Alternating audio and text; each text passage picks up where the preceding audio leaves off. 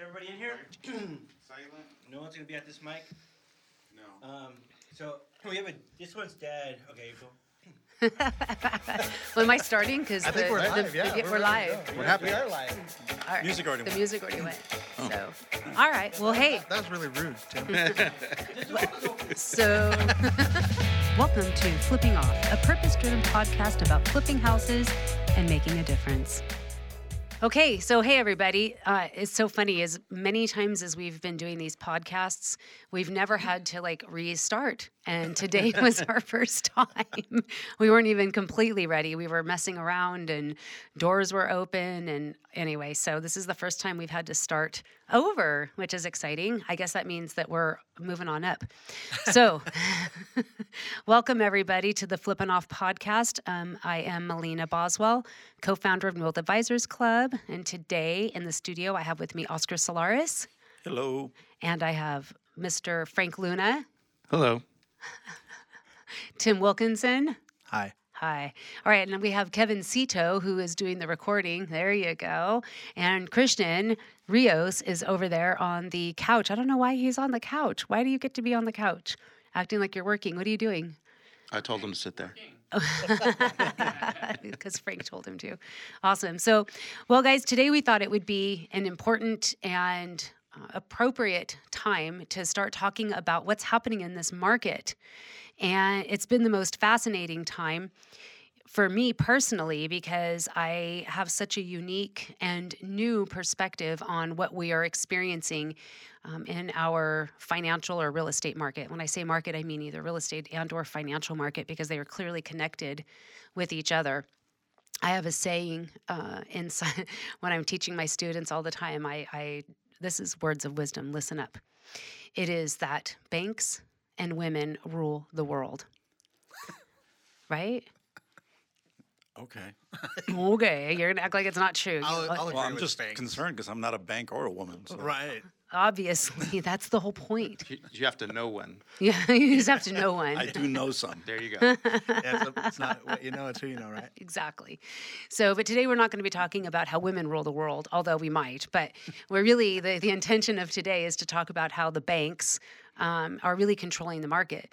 So, if you think back, well, we know this. We know that historically, um, the real estate market uh, goes up and down. That's what it's supposed to do. It goes up and it comes down. That is what it was um, meant to do, what it is meant to do. We were just discussing, like, what is it that makes the market go up and down? And everybody remembers 2008 because uh, so many people lost their shirts during 2008. But I'm more curious at what was happening in 2005, 6, and 7. And I was not educated at that point in time, but I had the instincts to know that something was wrong you know that it just wasn't working that it didn't make sense and so around 2006 is when i started to look closely at what am i going to do when the market crashes and i don't even think it was an um, it wasn't even that articulate of a, of a conversation in my mind like oh the market is going to crash and so what will be my next steps it wasn't that it was more like this this gut feeling, knowing that the market isn't going to stay where it is. I didn't feel good uh, emotionally about the market. And so I started looking for different opportunities that I believed would serve me well financially in the market. I can look back now and go, oh, it's because it was getting ready to crash. I just didn't just didn't understand that. Obviously, nobody knew it was going to crash the way that it did, but I could instinctively see that there was something wrong. And so, fast forward, I'm feeling the same way. I've been feeling this way for about a year and a half, maybe two years. I haven't felt great about the market. I've believed that the market, the real estate market that we're in, has been a false market in terms of it going up so high.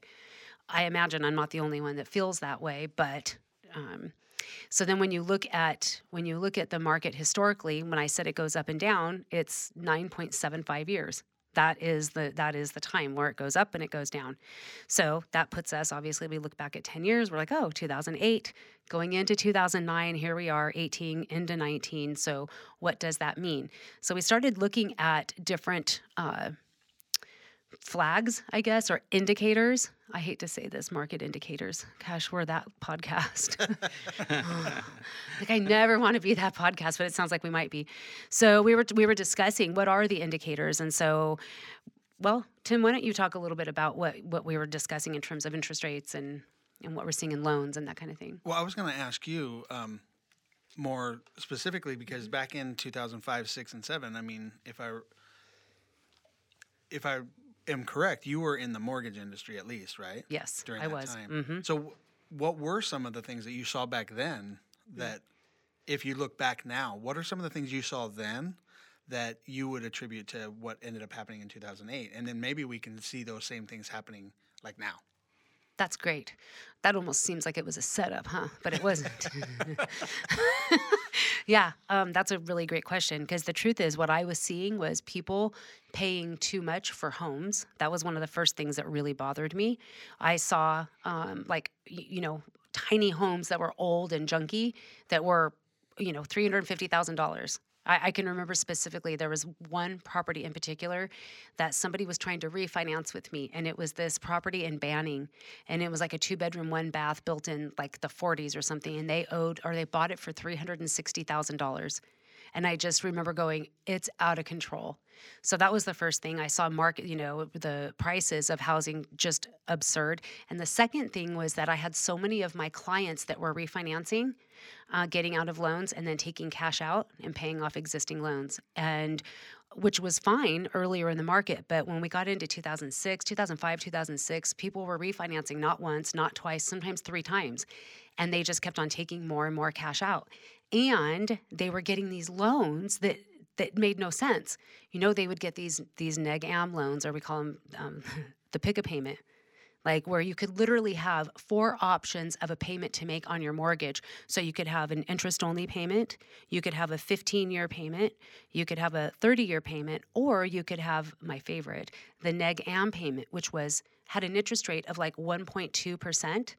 So the real interest rate was like 8%, but you only had to make a payment of 1%. So technically 7% was going on the end of the loan. So every every month people would and you know what do you think people did? They chose the lower payment. They chose that, you know, that tiny payment. So what was happening was every month there was money being added on to the end of their loan. Right. So it, it was like, do you realize what you're doing? Your mortgage is going up every month. Like that's worse than paying rent. Right. because you're going into debt every single month. It made no sense to me. But I So- can afford the payment. Right, right, and I could have this house that I is beautiful. That I Right. couldn't afford it if I didn't do this. that's exactly right. That is exactly what was happening. So that's the answer. So do we see that now? I think there's some things that we see for sure. Um, we didn't necessarily over the last year or so. We haven't seen negative amortization type loans. That that hasn't happened uh, yet. but um, we uh, we do see people buying houses that they can't necessarily afford. Um, we have seen in this just to kind of repeat things that I've heard you say is that um, what we've seen is the market going up, but people aren't making more money. Right. So there's the houses are going up in price, but people aren't making the money that they Income. That yeah they're not making the income increase that would justify an increase in property. Right. Right. And so, yeah, were you going to add something to that, Oscar? Yeah, I think we're also seeing some new. Um, about a year ago, I think they started to do some of those. I'll call them funky loans for now, but Funny money. yeah, where people could really qualify for a house that they shouldn't qualify for again, right? And so I'm not saying that there's stated income like they used to be or anything like that, but Well, there is. but there is. they just don't call it that anymore, right? What do they call it? I, I forget what the, what term they're using, but it's it's no longer stated income, but essentially you're telling them this is what I make, and I might be able to prove it, but I don't know if I can or not. Oh, it's okay, don't worry about it. Just sign here, right? So those things are starting to to spin up again, uh, and it's been over the last 12 months at least, where you see some of those products coming out. So Right. So one of the things we were discussing was um, when the market crashed, um, the the more you know everybody went into crisis mode, and when people go into crisis, they start figuring out how to manage it, and we started to see a lot of loan modifications happening. And we've still seen them; they still continue, you know, up until this date. And I think, you know, in the very beginning of the of the crash, I was thinking about this. Like, people would go for so long. Well, first of all, we saw banks disappear overnight right? so suddenly, like countrywide, just gone. Like, where'd they go? Nobody knows. they just disappeared. So all those loans were absorbed somewhere, and they were they ended up eventually most of them being taking being taken over and serviced by Bank of America. Um, but when they so what happened was you had all these people, you know, that had mortgages, and but they had nobody to pay. Not that they could pay them anyway, but people were sitting there with nothing going on. And so then something called NACA was created. We were discussing what NACA was. Uh, and so, who, who remembers the acronym? I do. It's Neighborhood. the Neighborhood Assistance Company of America or Corporation of America. yeah. Assistance. Yeah, assistance, Frank says. And Neighborhood assistance. What did I say? Quotes. Yeah, no, you said Oh. that. I'm just, I'm just, just- reiterating what you said. like, did I say that? and I think I, No, Tim. It's I knew that, but I think it sounds so ridiculous that I chose to forget it. Right. because what does that even mean? Neighborhood assistance. It's very misleading, isn't it? It is very misleading. Well, because what does it sound like? we're uh, we're gonna help you go bankrupt. That's yeah. nice I, I don't job, know. guys. It sounds like a non-profit. It is a nonprofit. And so if people can think back 10 years ago, there would be this like the NACA would show up at like a convention center in Ontario or in Los Angeles, Orange County, and they would say, hey, come here. You know, all the banks are going to be here from 8 a.m. until 8 p.m. And people would line up and, and they would wait like sometimes 14 hours to get in to be able to be seen by their lender to attempt to get a loan modification and the we started really looking closely. I remember because this is when we really got into the market in terms of buying. Uh, and I remember us looking closely at what the data was in terms of loan modifications and how successful they were, and the numbers were staggeringly low. They were very disappointing Right. right? And so there was there was fewer people that were actually getting approved. Very few people were getting approved for a loan modification. And of the ones that were getting approved the, a large percentage of those their mortgage payment went up. So it wasn't really assisting them but they would celebrate when somebody got a loan modification. Do you remember that? Do you remember Oh, what they would do? They, Hi, this is Christian Rios. As many of you know, I have been a member of New Wealth Advisors Club for over seven years and got started when I was 17 years old with absolutely no real estate experience. One of the biggest lessons I have learned from being in the industry is the need for authentic relationships. If you're looking for an actual team locally in Southern California with all the resources needed to close deals, register for one of our free workshops by visiting www.joinnwac.com. Thanks for listening to the Flippin' Off podcast. do you remember that do you remember Oh, what they would do they, they um, would take them up on stage and then cheer them on. Like the did they ring a bell I don't remember. I feel like they had a bell. I bell. remember- They did have a yeah. bell. Cito's saying yes. they? They? had a, they had a Yeah. bell they rung. I remember that. Yeah, and then they would also. Um, I remember one that I went to in in um, over in Rancho Cucamonga area, Mm-hmm. Ontario area, and they, they literally would take people up on a little stage area and Celebrate. and celebrate, introduce them, you know, tell them that we just got this loan modification. It was it was interesting, but in that while we were there, because we were um, back then, we, I think it was you and I, Kevin. We went and we went and served there. We we volunteered and spent five six hours there, and I remember having conversations with other, um, you know, volunteers, and come to find out that only like 25% of the people that were there were going to get qualified. Mm-hmm. And out of those 25%, more than half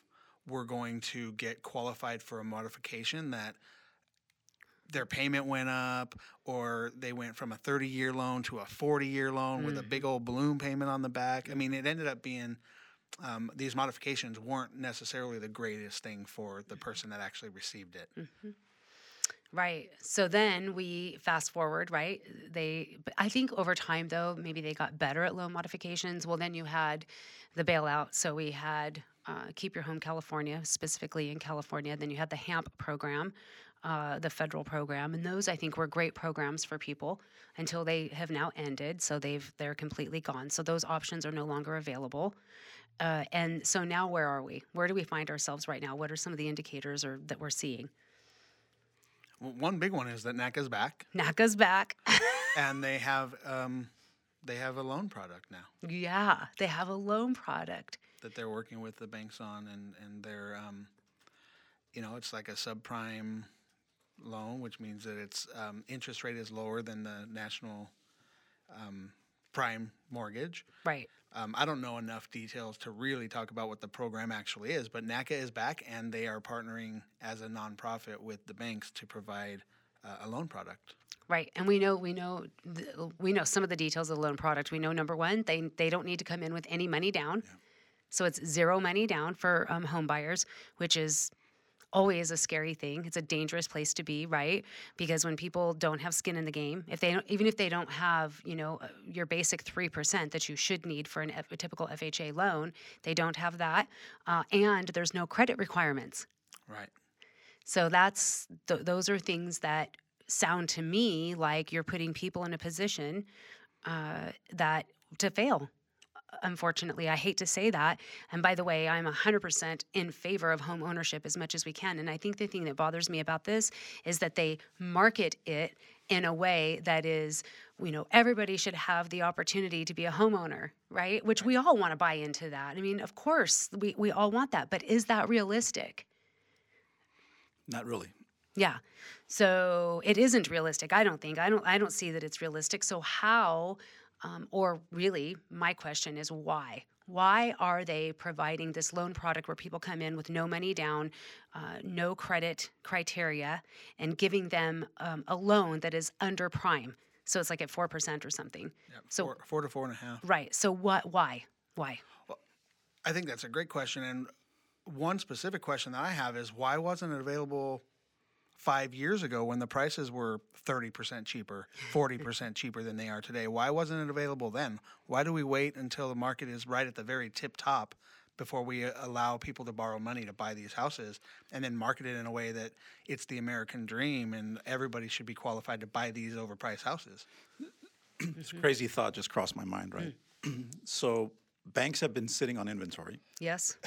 Right. and there's a requirement by law for them to start releasing some of their inventory. Yes. Is it a coincidence that the new product shows up when they have to start releasing pro- uh, product or inventory? at the top of the market. Oh, it's in my. I don't know. I'm just a thought, right? I, I'm not saying it's truth. No. It's just That's a thought great thing to crossed my mind. consider. It's a great consideration. I mean, yeah, the data is what it is, right? If I was in that position, I would do that very thing.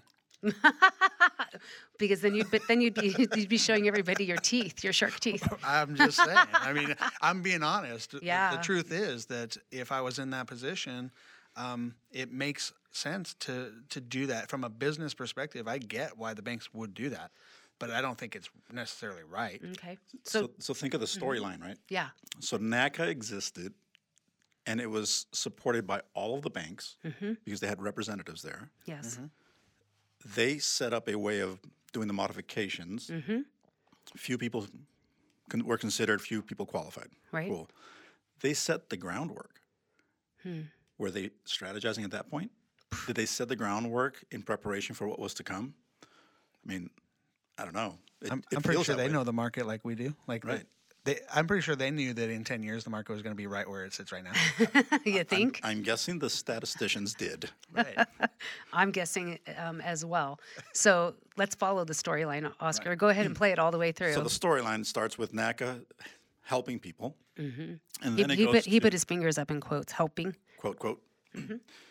They then transition to the banks transition to new ways of treating modifications and so forth because they were staffed up, they learned from their mistakes, blah blah blah. Mm-hmm. NACA goes away. Yep. Now NACA is back when modifications are far and few in between, Yes. as far as necessary, because Right. the market has kind of reset itself. Stabilized. hmm So homeowners are, have more equity in their properties. Yep. Property values have increased, spe- specifically here in California. Right, They have increased dramatically from where they were eight years ago.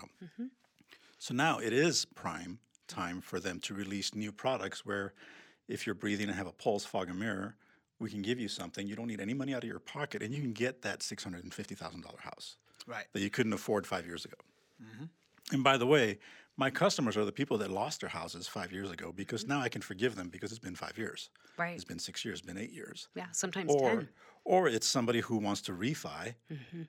right? Yes. And, and now has a new product available to them, and they're going to pull out money again, Right. right? So it's history repeats itself, is the way it, I see it. So the storyline really is kind of scary. It's kind of creepy, actually, Yeah, it is. right? How things have been manipulated and used to their advantage. Are you saying that banks rule the world? I think you said that, so I I- have I to just- agree with you. I'm just backing you into the self-realization right here, right now. I, one thing I, I heard Oscar say um, that I thought that I think is necessary to clarify. One thing we're not saying is that NACA went away, like as in no longer. NACA's been around since I want to say 1988, Okay, right. um, but we haven't heard about NACA for Right. years. It's like they were They went quiet. It's yeah, they went quiet. so- Publicity went away. yeah, publicity went away. It's like the product wasn't even available, Mm-hmm. Um, and not this loan, but NACA itself was not available to anybody. I don't, I not that I know of, not in my. well, we weren't world. seeing them in. They weren't definitely not marketing themselves. They did not put themselves The out. They commercials were gone. Right. Commercials were The gone, all radio commercials yeah. were gone. Everything was gone. but then all of a sudden they're back. Yeah. So, yeah. So what to save does- the day. To save the day. So it's people have been priced out. And I was reading uh, an article, and a woman was saying, you know, I lost my home in 2007. And she said, I've been working and striving to buy a home again, and I'm ready to buy a home. And it's it's like my turn, my time, my time is here. And she waited in line at the NACA event for I don't remember it was like 14 hours or something. Like she waited in line to get this product so that she could be a homeowner once again because she felt that it was she was it was her right. Right? It was it was her absolute right to own a home and she was going to wait in line for 14 hours to get free money. Not free money, but yeah, free money in essence. I hate to say that. Uh, and and a home that you know no matter what her credit is no matter whether she can afford it or not and i like you know it's such a double-edged thing because on obviously i want her to own a home I, I i deeply do but on the other hand it's like is she ready to own a home is she you know does she have what it takes to own a home and all, and all of the responsibility that goes with real home ownership you know Right. so so what do we do guys so what's the answer Be prepared. Yeah, I think uh, for me, anyways, it's it's inform myself, continue to to build on my craft, continue to do the research, continue to follow what's going on in the market. so you don't freeze Don't freeze. As easy as it, it could it could be to um, feel afraid or stuck, right?